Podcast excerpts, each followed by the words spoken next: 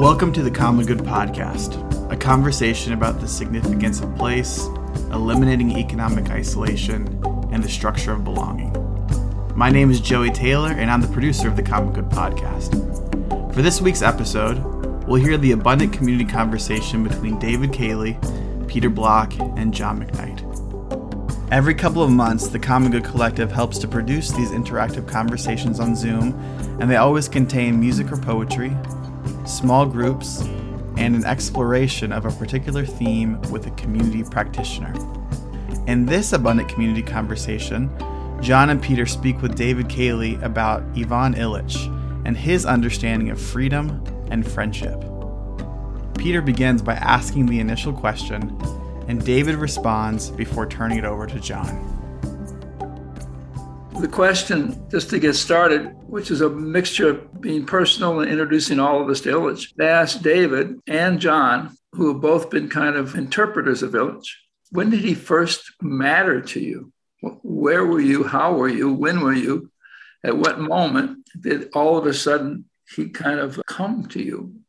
I was late on the scene, but okay, I'll begin. I was a young man, newly returned from two years living in northern Borneo with an organization called CUSO, which resembles the American Peace Corps, and somewhat bemused by my experiences there and by the whole idea of international development. And a talk that Illich had given in Chicago to a group of young Catholic volunteers bound for Mexico was like a, an illumination. I was impressed by the clarity and how immediately it addressed the concerns that I felt. So, probably at that moment in 1969, it would have been. The story goes on from there. You were a participant in international development. That's true.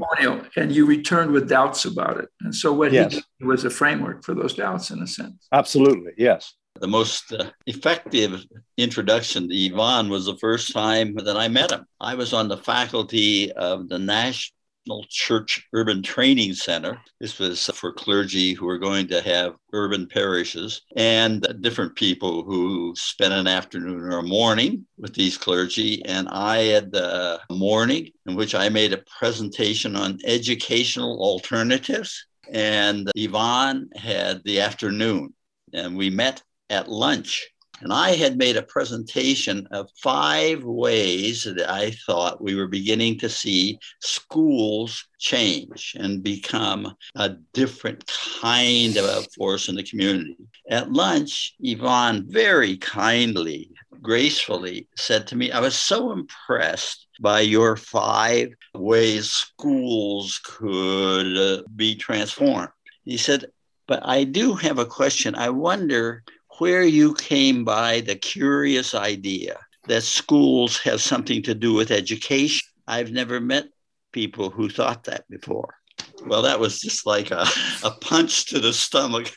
And I knew exactly what he was saying. And I thought, this is the first person I've ever met who really had the kind of insight that I was moving toward. And so I think we walked together for the rest of his life. David, I'm sort of interested, as I think maybe uh, many of the people who are joining us are, to know what it was in Illich's life as he matured that led him to have this uniquely radical view. Because I think a lot of us wonder how do you take that kind of a path? Well, I think he came to it biographically, as, as he related briefly in the first radio series that you took part in too, and that was published as Ivan Illich in Conversation, where he, he relates the complete loss of the world in which he grew up in. At, at, at, the moment in which the German occupation of Austria was about to take place in 1938, and then following that, exile to Florence. So, a kind of complete uprooting. And he said that he was ever afterwards a man who lived in a tent, who didn't have a home, who belonged deeply to the European tradition and to the Christian tradition, and particularly to the first millennium of that tradition, but yet felt cut off, uprooted, sent into exile. And I think that was probably the biographical root of, of his ability to look deeper, if you like, question education rather than thinking of five ways schools might be changing, or to question development, which was a, a sacred, absolutely sacred word at the time, right? So it was it was his bravery and clarity. I think at a second level, it, it obviously related to his faith and to the character of that faith, which was something he almost spoke about directly, but I think was evident. He was rooted in an experience of, I don't even want to say Christianity, but of incarnation uh, that I think also guided him in seeing how the world looked from that perspective. So when he went to Puerto Rico in 1956, he initially had been a great supporter of schools and even had disgraced himself with his colleagues at the university by insisting that until the national law requiring so many years of primary schooling could be fulfilled, there should be no more funding to the university. Unpopular position. But he said it was within a year that he began to see that this was an irrational procedure and also to see that it was, as he said, a liturgical procedure. He could see religion written all over it. In this, and so I think that was the unique vantage point he always brought. Mm-hmm. And he could imagine other paths for young Puerto Ricans while everyone else was mesmerized by schooling and could only conceive the alternative to schooling as misery, ignorance, illiteracy, and the rest. He focused on a great deal of criticism, but I'm wondering if you step back and he introduced a different way of understanding the meaning of freedom. I wonder if you could uh, speak to that a bit. Well, I think he understood freedom in the first place. Maybe I could go to his interpretation of the parable of the Good Samaritan, which for him, a paradigm of the New Testament and central to the teaching that he did late in his life. And he said that this very familiar story, which I think I don't need to tell, I think maybe it will be known to most listeners, that this story had been interpreted through much of Christian history, that everyone took this story as illustrating an ought, how one ought to behave towards the neighbor. So you see someone in a ditch, take them to an inn. And he said, no, that isn't even the question that Jesus was asked. He was asked, who is the neighbor? How should I behave towards the neighbor? And he claimed that the answer was the opposite of an ought. It was the illustration of a call which could violate all decency and all convention because the Samaritans were the estranged people of northern Israel. There was a virtually an enemy relationship between Judah and Samaria at that point. The Samaritans have that valence in other New Testament stories too. So this is an enemy who's passing by. Ivan used to like to say a Palestinian to give it some contemporary resonance. And he ought to ignore this guy, short. Let his own people take care of him, right? He's he's violating a boundary. And he violates it because he must, but because he feels called. He's moved by the plight of this other one, and that's why he cares for him. So it it illustrates, Ivan says, the freedom to love where and when I am called to do so beyond all boundary. But he at the same time recognizes that this is volatile, the most explosive teaching because boundary contains, right? He's a great preacher of boundaries throughout his work. It's always about limits, limits to education, limits to the, book on medicine, Medical Nemesis, was finally titled Limits to Medicine. So he's a man preaching limitation, community, and gender. He speaks of gender as an institution which prevents a community from outgrowing its proper size. But the Samaritan breaks the boundary. So he certainly sees freedom as relatedness, but he also sees it as governed by a call. And so the great operation of modernity to him, accomplished initially through the church, because he, at the end of his life, understood that he said, My hypothesis that modernity can be studied as an extension of church history, a remarkable statement. So, beginning with the church, the call becomes an ought. It becomes a morality of rules. Uh, sin, he says, is criminalized. So the sin, which is coldness, indifference, turning away, not answering the call, becomes an offense against a code. And he sees the modern world unfolding from that. So freedom for him is always the possibility to be in relation and to find out what's next, in a sense, from the other one, the one who I didn't expect, the one who called me. At this point in the abundant community conversation, Peter sets up the breakout rooms. He asks us to consider how we can be truly free by accepting the radical invitation to love beyond boundaries. This is how he says it. In what way is the way John and David talking about it support your own radical nature? That part of you that kind of feels like what's with me outsider. And you know, what's gets stirred in you by the way they're describing what the village has meant to all of us. Now, as we consider Peter's question, we'll listen to a rendition of Nina Simone's I Wished I Knew How It Would Feel to Be Free by our very own Courtney Napier. I wish I knew how it would feel to be free. I wish I could break all the chains holding me. I wish I could say all the things that I should say. Say them loud, say them clear for the whole wide world to hear. I wish I could share all the love that's in my heart. Remove all the bars that keep us apart. I wish I could know you could know what it means to be me. Then you'll see and agree that every man should be free. I wish I could give all I'm longing to give. I wish that I could do all the things that I can do.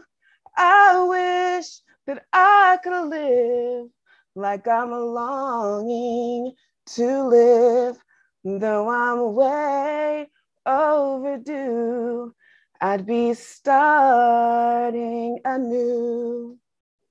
I wish I could be like a bird in the sky. How sweet it would be if I found I could fly. I'd soar on the sun and look down at the sea then I sing cause I know. Then I sing cause I know.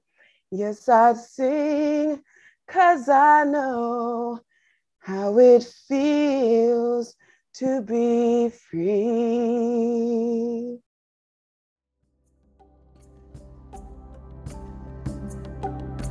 Now, as we return to the conversation, Peter asks David to focus on education. Be more explicit about the school question. I, I, thought they're sold on the basis of freedom and democracy. I thought that was the whole idea for starting schools was to create citizenship and stuff. Could you say more about how schools kind of embody the opposite? To get at that question, you have to understand that all his thought, I think, is about balance. That he developed the idea during the period when he and I think John often were in touch in the early 70s of paradox, what he called paradoxical counterproductivity. That is mm-hmm. an institution which is good. He, he never spoke against schools as such. He had a language school at Cuernavaca, which was an mm-hmm. extremely effective one. And I believe he was quite proud of it. And it was certainly their meal ticket.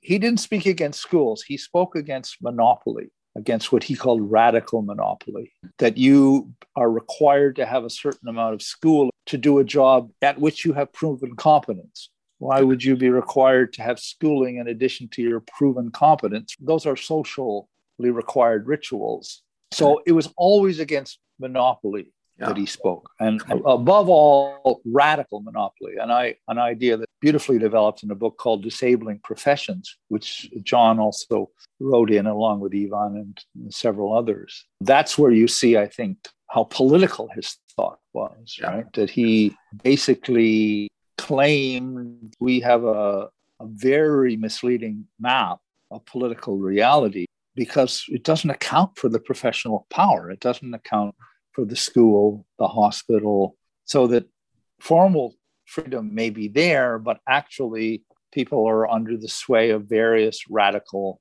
monopolies. That's beautiful. It's com- the compulsory nature, the requirement. Just to add one point, which is important to me, the, the first chapter of Deschooling Society is called Why We Must Disestablish School.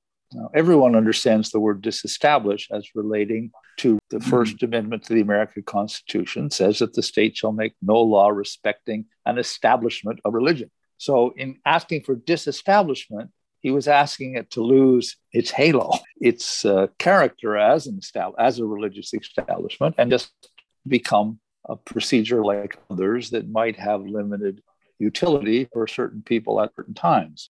His books were almost all criticisms. In that sense, they were about what not to do. I remember his saying to me one time that what I'm about is proscription, but never about prescription, never about what should be done. And I wonder if you could sort of elucidate the difference between those two stances and why he would have that idea. Well, first of all, I'm I'm grateful to you for that remark that it was in the first Illich broadcast and that, that you related to me. And I find think it's extremely clarifying. It basically is respect for freedom, right? Is respect for freedom. He's not going to prescribe. How would he know how yeah. this how this community will develop? It bespeaks, first of all, a willingness to be in the moment, to trust what will happen between people, and that something will emerge if it is not constrained, if it is not predetermined, if it is not sent always on predetermined pathways. So to proscribe is to say, you know, under the regime of radical monopoly, you'll never be free. But it isn't to determine what freedom will be for this or that person or group or community at all. That's the, the biggest put down on the left was always, what's your solution? You got to have a solution. You got to have a plan. So he he's a radical anarchist in that respect but i would say it's easier to say he was a christian a man of faith. And he saw that planning was antagonistic to messianic hope. It's easy to characterize illich as a man who was against something. And anytime you're against something then it becomes a funny conversation. Whereas david you and john seem to be giving your lives for into building something. And maybe each of you could talk a little bit about having internalized Illich and gotten the alternative construct that he represented. And it wasn't really an argument against schools, it was an argument for people, maybe places where people could decide. Because when Illich ran his own school, everybody got to decide what they wanted to teach and what they wanted to learn. He did not send out a curriculum and say, come to Cuernavaca. So maybe each of you could talk about what what the implications or what attributes we might not have seen as, as constructive positive. Well, as far as against is concerned, yeah. Um, throughout the 50s and 60s, he was decidedly for what he called a new church. Now, he didn't specify what that would look like, but he did imagine the communion meal, as Protestants call it, becoming again a meal around a table with a lay uh, presider, a whole book, a whole essay called The Vanishing Clergyman Imagines a Declericalized and Renovated Church. So he, he did in, put forward many positive ideas. He just didn't see it as within his competence to redesign society. And I think as he got older, he centered more on and more on the word friendship and everything that it meant to him. That uh, he insisted if he were going someplace for a while, that he have a house where he could invite his friends. And I think it was often more important to have a place for his friends to be together than it was whatever he was teaching in some university. I felt that so strongly. I remember one time he said to me, You know, the only thing that I can say positively about modern technology has to do with airplanes. He said, I just want to let you know that an airplane allows me within eight hours to join you in person. So anytime you call, I'll be there. And it'll only be eight hours. And I just felt with all of the intellectual trappings that came with him, the final way was the way of friendship a table, a glass of wine, some bread. And he literally insisted that be the center in, in his latter days of his life. So if I think about him, I don't think at all about something negative. I think now always about the beauty of understanding what friendship means. It's beautiful. You know, uh, in some ways, the world is headed back in his direction with low pocket neighborhoods, mm-hmm. front porch republics. COVID has been an awakening of a kind. And uh, maybe that's, David, why you're still so engaged, is because you, I don't know, do you see it, see the world at all embracing or becoming more of that uh, unprescribed existence of freedom that he represented? I, I see a parting of the ways overall development in Canada, let me just speak about what I know best, has, has moved towards a more controlled, mm. more compliant, more censored society. I would say a desperate embrace of a new story about, about the disease. But I do think that in other places, it's a forcing house for community, it's a forcing house for friendship. Yeah it's it it's encouraging people who find themselves as heretics, if you like, to sustain one another right. and to build arks against what appears to be a flood. Thanks for listening. To learn more about Illich, check out David's book, Ivan Illich An Intellectual Journey. Also, be on the lookout for upcoming Abundant Community Conversations. The show notes contains everyone's bios and information, and you can find more information about the Common Good Collective at commongood.cc. This episode has been guest hosted and produced by me, Joey Taylor, and the music is from Jeff Gorman.